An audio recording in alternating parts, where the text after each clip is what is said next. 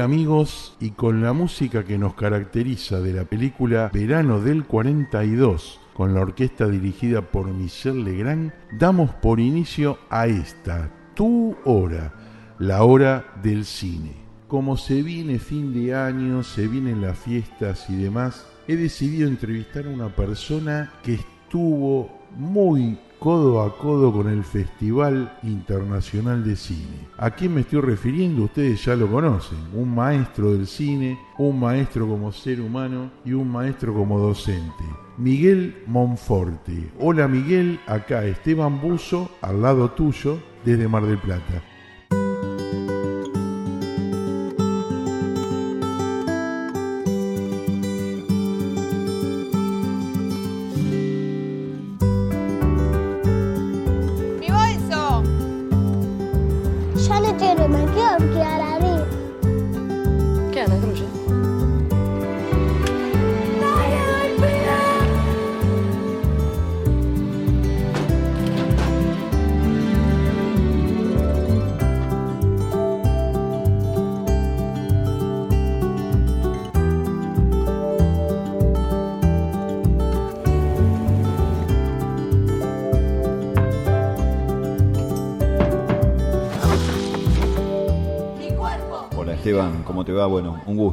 Este contacto y poder comunicarme con tus oyentes por tu medio. Bueno, vamos a empezar por el principio, como decía Jack el Destripador, porque en realidad la gente conoce prácticamente toda tu historia antes que empezaste a filmar. Me acuerdo del tango, del proyector y demás. Así que en líneas generales, para hacer un pantallazo bien por arriba, ¿cómo viste el Festival de Cine de Mar del Plata en su trigésima sexta emisión? Mira, Esteban, lo vi muy bien. Eh, y esto parece mentira, hoy lo estamos celebrando, pero fue un festival que salió muy bien, muy redondo, fue un festival mucho más chico que otras veces en cuanto a lo presencial. En realidad, de forma virtual, fue un festival grande como otras veces. La presencialidad fue acotada por lo que estamos atravesando, por la situación sanitaria, pero esto es tener solamente ocho salas funcionando en Mar del Plata y eh, una cantidad de películas que no llegaban a 150, también lo hizo mucho más manejable. Recordemos que en otras ocasiones el festival llegaba a tener 16, 17 salas, casi 500 películas. Eso no solo lo hace un poco frustrante para el espectador, también en lo organizativo la verdad es un trabajo bestial, ¿no? Y siempre algo se te puede ir de las manos. Hay que tener en cuenta que es un trabajo que no empieza acá en Mar del Plata y se realiza solamente durante los días del festival. El Festival de Cine empieza a organizarse desde marzo en Buenos Aires y culmina en noviembre acá en Mar del Plata. Eso implica una logística muy grande y este año, al tener que haber sido acotado, la verdad que salió muy bien.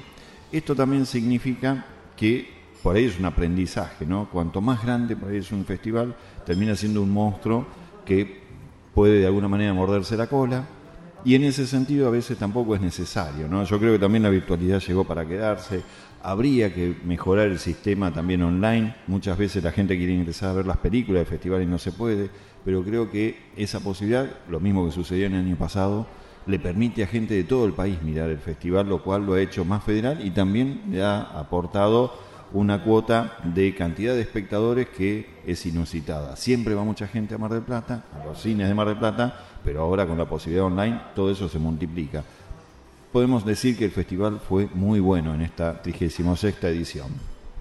No nos olvidemos además que la conectividad e Internet no solamente trasciende las fronteras argentinas, sino que se ve a nivel de todo el mundo, es decir, en Francia, en España, en Italia y en todos los lugares donde se presentaban películas, la gente los podía ver directamente. Evidentemente la tecnología nos está ayudando. Pero contame un poquitito la interna. Acá en OFE estuvimos hablando algo, pero me gustaría que me cuentes porque es muy importante esto que vos dijiste que en marzo comienza la organización grosera para terminar en noviembre.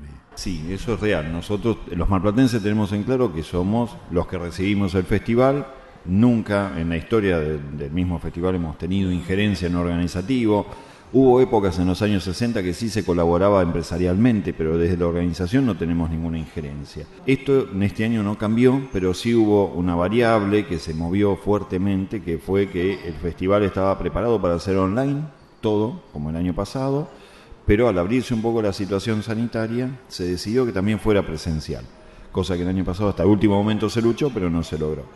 Ahora, esto también implicaba que a pocas semanas del festival no estuviese definida esa situación, con lo cual la programación cambiaba, porque una cosa es programar online y después anunciarle a los productores, distribuidores o exhibidores que vos vas a querer también proyectar en sala. Eso es diferente, hay que tener en cuenta que los festivales traen películas que también no son comerciales y además en este sentido se protegen mucho, ¿no? No es que te dicen, bueno, por ahí para nosotros los productores independientes sería siempre un gran honor que nos inviten, pero vos cuando convocás películas afuera, que además ganaron en otros festivales, la verdad es que se tiene mucho resguardo, ¿no? Te van a decir, bueno, online lo puedes pasar tal día, si lo quieren hacer presencial es una sola proyección, etcétera. Todo eso es mucha organización interna. Y en este caso, al no haber un presupuesto ya pensado para hacerlo de modo presencial, se recurrió a la ayuda de Mar del Plata. Se pidió ayuda al gobierno de Mar del Plata, a la municipalidad. Esto fue muy pocas semanas antes, estamos hablando de apenas seis o siete semanas antes del festival.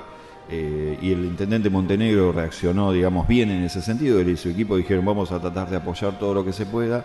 Y de esa manera, un festival que iba a ser muy acotado en lo presencial, que solamente por ahí tenía dos salas que eran las de eh, estatales, el auditorio y el eh, Colón, que eso también ya de por sí lleva un presupuesto, pero bueno, se pudo abrir después a seis salas más, con lo cual hubo ocho salas, se pudo contratar la gente necesaria, hubo una logística que se pudo llegar a hacer, armar de inmediato, porque además en Mar del Plata hay mucha gente capacitada, obviamente eh, llamarlos a último momento, por ahí no le agrado a nadie, pero bueno, el festival se hizo y muy prolijo. Y una vez más, digamos, también se recurrió a algo que a pocas semanas de las eh, elecciones se tuvo que atravesar, por decirlo de alguna manera, eh, todos los colores políticos, pero creo que el festival atraviesa todo eso. Uno, ah, digamos, internamente conoce que el festival tiene su gran pata política, ¿no? Es un festival como todos estos los grandes acontecimientos tironeado, ¿no? De un lado y de otro.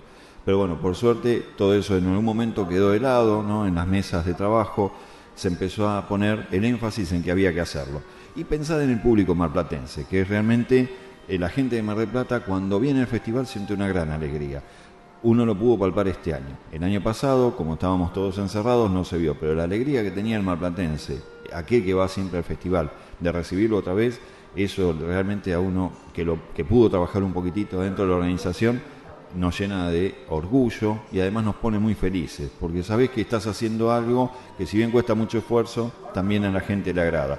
Y como siempre es a, precios muy módicos, con lo cual uno accede a la sala, estás presenciando las películas con buena calidad, tenés la oportunidad de intercambiar con directores, con productores, bueno, todas esas cosas que Online está fenómeno, pero la verdad de presencial eh, no hay otra forma de reemplazarlo, ¿no? Y no solamente eso, yo agregaría que no solamente la gente de Mar del Plata está contenta porque el festival se haga acá, sino la gente de capital, de las provincias y todo lo demás, que el Festival Internacional de Cine de Mar del Plata se ponen contentos porque es en Mar del Plata. Entonces se aprovecha prácticamente toda esa semana para poder hacer vacaciones, un mini turismo y presenciar el mejor de los cines del mundo. Eso también es importante aclararlo, ¿no?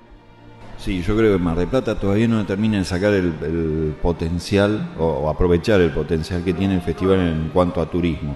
Hay mucha gente, como vos decís, eh, que uno, digamos, ignora, pero que vienen, que se toman los días, que se vienen al festival, cuando además está anunciado con tiempo, la gente ya se programa, y eso es movimiento para la ciudad, ¿no? Movimiento de hotelería, gente que viene a gastar, a gastar en el buen sentido es un gasto cultural, es una industria cultural que realmente mueve gente. Posiblemente nosotros tendríamos que aprender los marplatenses a aprovecharlo más, pero bueno, también es un aprendizaje. Hay cosas que también a veces no terminan, uno lo ve, esto y este año se notó mucho, la época, noviembre no es la mejor época, los chicos todavía están terminando de rendir, los docentes están terminando de cerrar notas. Se hace coincidir, y eso es una opinión bien personal, la Feria del Libro de Mar del Plata en la misma fecha y yo creo que compite, eso no, a mí no me gusta. Entiendo cuál es la idea de la convivencia, que se trata de hacer un circuito donde la gente pase por el festival y por la feria, pero no me parece que esté funcionando. Y además cayó un fin de semana largo, con lo cual y estuvo lindo. Entonces, bueno, la gente vino a la playa, bueno, como que son muchas cosas que por ahí si se hace en marzo, como teníamos la vieja época, en la vieja fecha, todavía los estudiantes no están del todo eh, comenzando las clases, recién por ahí los más rezagados, los docentes también recién están empezando, el clima está lindo, pero bueno, sería más favorable, pero eso ya no depende de nosotros. Hubo un año durante la crisis del 2001-2002 que no se pudo hacer, ahí perdimos la fecha de marzo y bueno, por ahora, obviamente al haber eh, todo un condicionamiento por ser un festival clase A, nos quedó esta fecha. De todas maneras, ya digo, si nos sabemos programar, es una, obviamente estamos hablando del acontecimiento más importante de la Argentina en cuanto a lo cultural, por lo menos de Mar del Plata, hecho fuera de Buenos Aires, que hay que seguir apoyando y hay que seguir sacándole provecho, sin dudas. Yo creo en cierta forma eh, dos cosas que te iba a comentar. Primero, todo esto depende de la planificación. Yo recuerdo cuando fuimos una vuelta a turismo y le planteamos un festival FITES, era el Festival de Teatro para Escuela Secundaria, que era en septiembre. Y el delegado, el delegado de la secretaría se volvió loco porque en septiembre no tenían nada. Entonces yo, ah, buenísimo, qué sé yo, lo vamos a apoyar. Bueno, después no apoyaron nada, pero en definitiva lo que quiero mencionar es que todo esto tiene que ver con la planificación que se hace de la, de la ciudad la parte de cultura es muy importante que tenga que sentarse empezar a planificar por la misma estructura de la ciudad. No es lo mismo que tengan una afluencia de 600.000 turistas que de 400.000 turistas, pero en varios meses consecutivos. Entonces de esa manera se distribuye, se relajan los movimientos, se contribuye a la salud por el tema de la, de la pandemia y además le estamos brindando a la gente más comodidad. O sea que es una cuestión que hay que revisar o proponerle a la gente de cultura la planificación de cultura de la ciudad, por lo menos interviniendo con la, con la provincia y con el Inca. Por otro lado, ¿qué viste distinto este 36 festival que el resto? Mira, a mí me sigue sorprendiendo desde hace un tiempo también la, digamos, de alguna manera la heterogeneidad de las películas que están en todas las secciones, pero sobre todo la competencia oficial, la competencia internacional. De hecho, esto, digamos, que a veces resulta un poco extraño, las películas premiadas pueden ser de cualquier género antes del festival y sobre todo de Mar del Plata, porque no es un festival de cine independiente. Eh, en la parte de competencia oficial era extraño ver una película de género, como podría ser un de terror o un policial muy puro.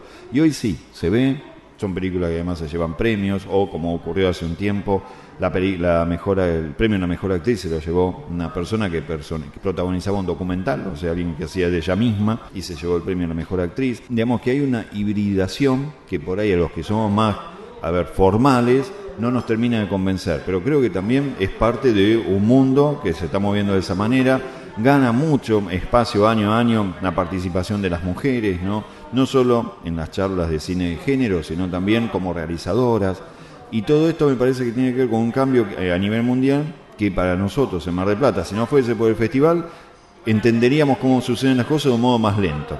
Nosotros durante el festival vamos viendo, a ver, una tendencia mundial en cuanto a programación y a cómo se mueve el mundo audiovisual que solo nos pasa porque nos cae, digamos, ese rayo tan potente que es el mismo festival. Si no, vendríamos como siempre atrás de la ola. Y me parece que en noviembre nosotros tenemos una super ola de cine, no solo de buen cine, sino también de novedades. Y eso que es un festival que está venido a menos por falta de presupuesto.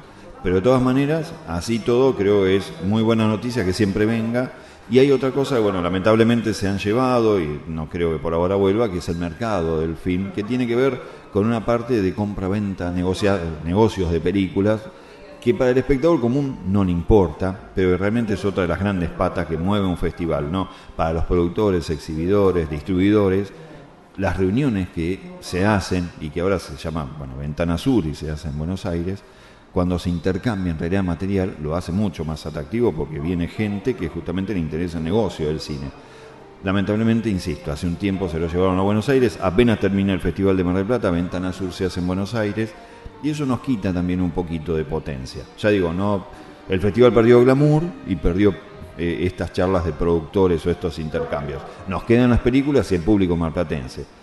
Hay que defenderlo a rajatabla y tratar, además, de volver a tener esto, ¿no? Glamour es necesario, ¿no? La alfombra roja donde haya realmente estrellas, eh, por más que nos guste, que seamos cholulos o no, bueno, pero realmente hace un festival, porque además es la tapa, de, si no viene ninguna estrella no salimos en ningún lado.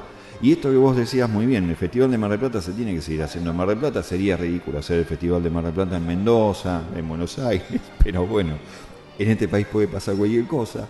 Y lo otro es que valoremos esto, cuántas ciudades tienen un festival internacional con su nombre, ¿no? A nivel mundial.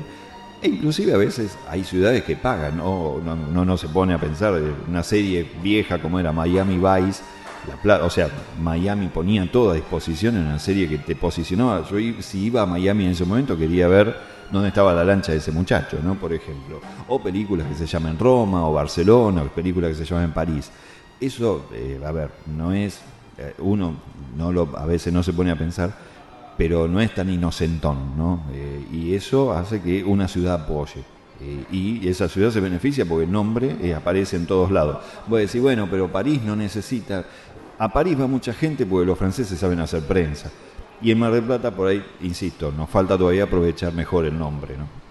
Además hay otra cosa bastante importante, yo creo que importante para la zona, que la ventana sur si se hiciera acá en el momento del festival, toda la, toda la producción marplatense, que es muy grande, sobre todo productores independientes, cineastas independientes, tendrían una gran oportunidad de poder ofrecer sus productos, por lo menos tomar contacto con algo para después aprender, como hacés vos en Videofactoría, y después salir a pelearla por otro lado, ¿no? Eso, bueno, eso es lo que nos falta, a veces ver cómo juegan en primera para nosotros saber atarnos los botines, más o menos. No pasa muchas veces eso, ¿no? decir, bueno, yo no sé cómo se hace. Si uno tuviese la oportunidad de acceder, digamos, a esos mercados, entendés cómo es la venta, cómo tenés que preparar una carpeta, qué es lo que tenés que decir en una reunión. Es tan importante esto que decís, Esteban. Y hay otra cosa que nos tenemos en cuenta. En Mar del Plata hoy hay 700 estudiantes de cine divididos en dos escuelas estatales, una de la universidad, otra en la Escuela Martín Malarro y un instituto privado. Son 700 chicos y chicas, son claro, y además, y necesitan, no solo van al cine, necesitan seguir entusiasmados en ver que lo que hagan, ellos quieren mañana que esté reflejado en esa pantalla o venderlo, entonces, y el festival los entusiasma, pero bueno, hay que ver cómo estos pibes y pibas no pierden ese entusiasmo. Y otra cosa que vos también mencionás, parece mentira, pero Mar del Plata también, digamos, nosotros vivimos acá. Pero la gente de la zona, teniendo un festival de esta categoría, puede venir y ver, porque si no, nunca podría acceder, digamos, a algo, porque por ahí en su ciudad o en su pueblo no hay salas con buena, eh, con buena proyección y calidad, en algunos casos no hay ni sala, no tendría la oportunidad de estar charlando con un director, con una actriz, así sea Moldaski, por decir. Pero bueno, nosotros estamos acostumbrados, Moldaski viene acá, hace su obra de teatro, Ahora, toda la zona se ve beneficiada por esto, ¿no? Es muy importante el festival. Por eso cuando a veces alegremente alguien dice, bueno, que se lo lleven a Mar del Plata, no, le, no lo beneficia para nada, desconocemos los beneficios, ¿no? Nos benefician muchas cosas. Yo creo que es como si le sacaran el, Festival de Cine Internacional a Mar del Plata, es como si agarraran los lobos que están ahí en la playa y se los lleven en un helicóptero. La, analogía es buena. Eso. Porque todos vamos a decir que se lo lleven, a mí que me, que me beneficia. Bueno, es parte de nuestra identidad, no, no embromemos con eso, sí. Es muy buena la analogía o el edificio Habana, qué sé yo. Hablaste de la calidad, hablaste de, lo nuevo, de ayornarse del mundo en que estamos viviendo y que el festival es un reflejo de la sociedad, sin duda. El cine no es nada más ni nada menos que una expresión artística que da a conocer la expresión de la humanidad. Entonces, por consecuencia, vamos a empezar a ver cosas totalmente distintas y disímiles a lo que nosotros estamos acostumbrados a ver. Ahora bien, ganó como mejor actriz eh, una realizadora que hizo de actriz. ¿Y qué otra característica pudiste vislumbrar dentro del gran margen? Y quiero, porque nos faltan pocos minutos, 10 exactamente, quiero que me hables de tu trabajo concreto dentro del festival, porque te vi con fotos, te vi con premios, te vi con un montón de nominaciones.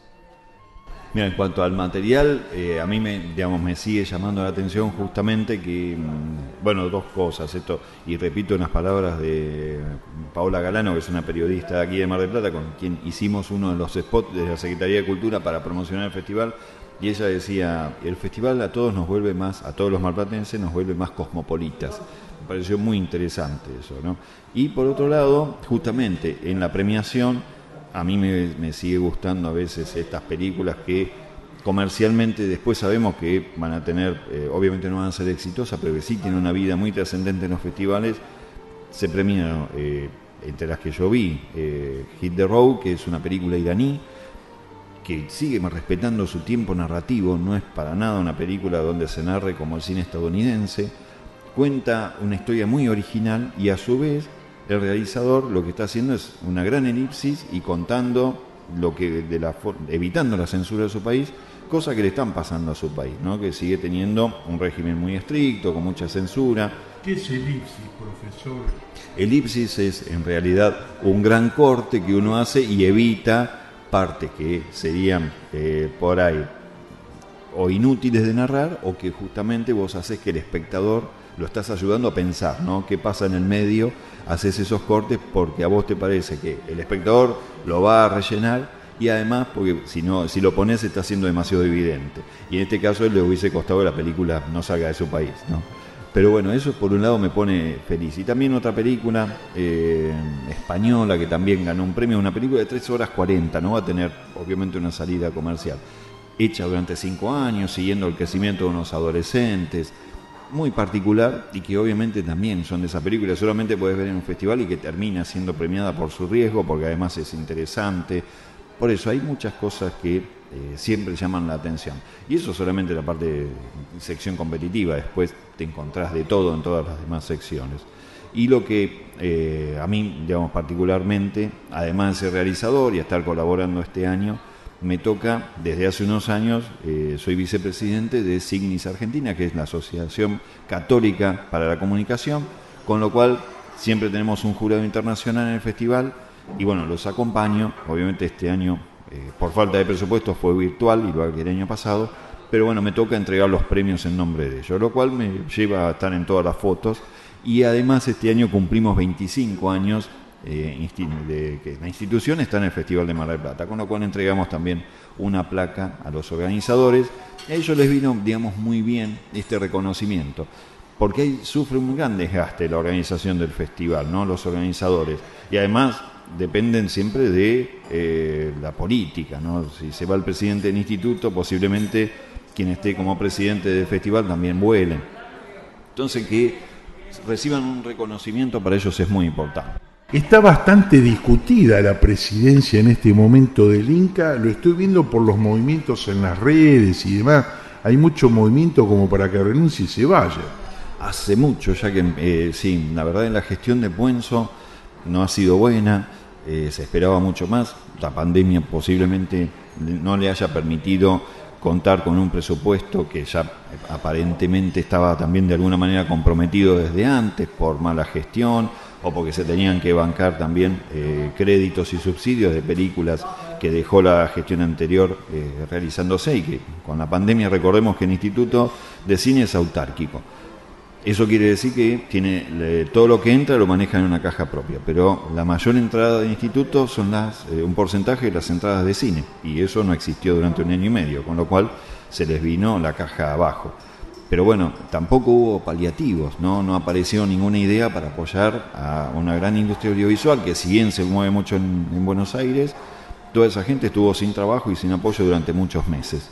Y realmente cuestionó todo eso, hizo cuestionar mucho a, la gestión de Luis Puenzo. Pero se mantiene. Recordemos que en justamente el Instituto de Cine depende también de, directamente del gobierno, ¿no? de presidencia. El presidente designa al titular del, del Ministerio de Cultura y el Ministro de Cultura designa también al presidente del instituto. Es todo como una gran cadena. Evidentemente si cae ahí alguien va moviendo para atrás y para adelante eh, el, el dominó, ¿no?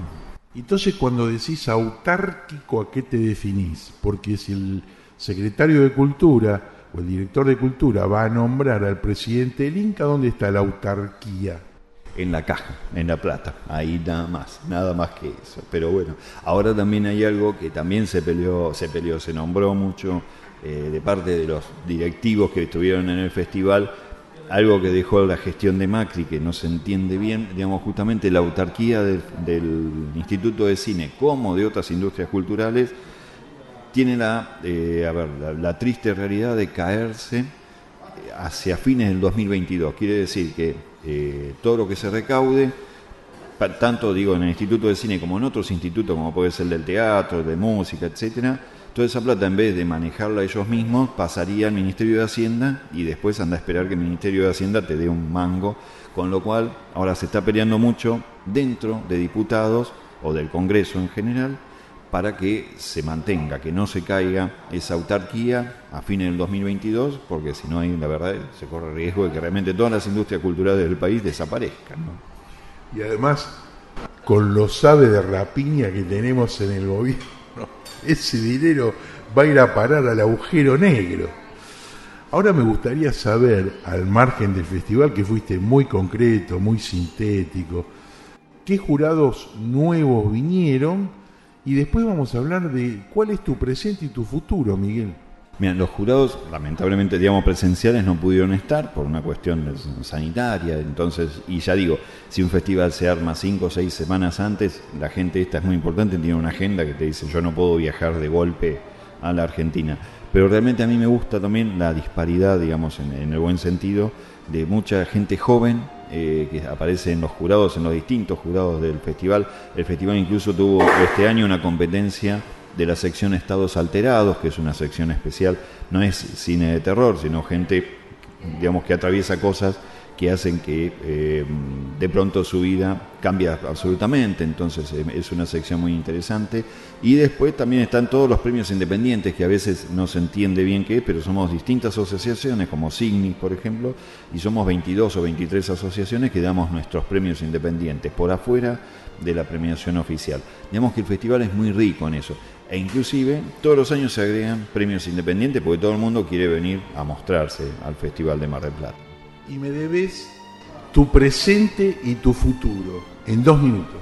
Bueno, particularmente más allá del, festival en sí, yo sigo trabajando mucho. Ahora retomé eh, un viejo proyecto que creía concluido, que es el documental, un largometraje documental sobre el padre Luis Bareto, un cura de aquí de la ciudad de Mar del Plata, que durante 46 años estuvo en la diócesis local, hizo un gran trabajo, un gran trabajo no solo dentro de la, digamos, del templo, sino que él salió a la calle, hizo muchísimas cosas, por ejemplo, el movimiento Scout de Mar del Plata prácticamente lo conformó él, eh, también la obra Don Orione la amplió él en eh, Bariloche, la hizo crecer también aquí en la ciudad de Mar del Plata, pero bueno, una vez que yo estrené la película, aparecieron latas de 16 milímetros con filmaciones que yo no tenía. Así que abrí otra vez el proyecto y empecé a incluir esas imágenes, cambiando fotografía por imagen en movimiento. Bueno, la pregunta era esa, si yo vi el estreno de... ¿Qué estás haciendo de nuevo? Bueno, es eso, ¿no? Y como realizador independiente uno lo va haciendo cuando puede. Entonces, bueno, digamos, eh, descuarticé otra vez el proyecto y ahí estoy agregándole imágenes. Ahora un poco más tranquilo, también porque eh, yo durante cinco años tuve el proyecto latente, lo fui trabajando y tenía entrevistada a mucha gente mayor y yo quería que ellos vieran el documental, así que me di el gusto de que lo vieran, yo pensé que estaba terminado, pero justamente una de esas personas durante la, cuando finalizó la, la, proyección inaugural vino y me dijo, hay unas latas donde aparece Valeto de 16 milímetros, nunca las hicimos pasar, andás a ver cómo están. Bueno, me las dieron, las hice transcribir y hay un material muy interesante. Así que parte de eso estoy incluyendo ahora. Y la idea es, como siempre, ahora terminarlo nuevamente y salir, como siempre hago yo, con la lata abajo del brazo, digamos, a proyectar en todas las pantallas posibles.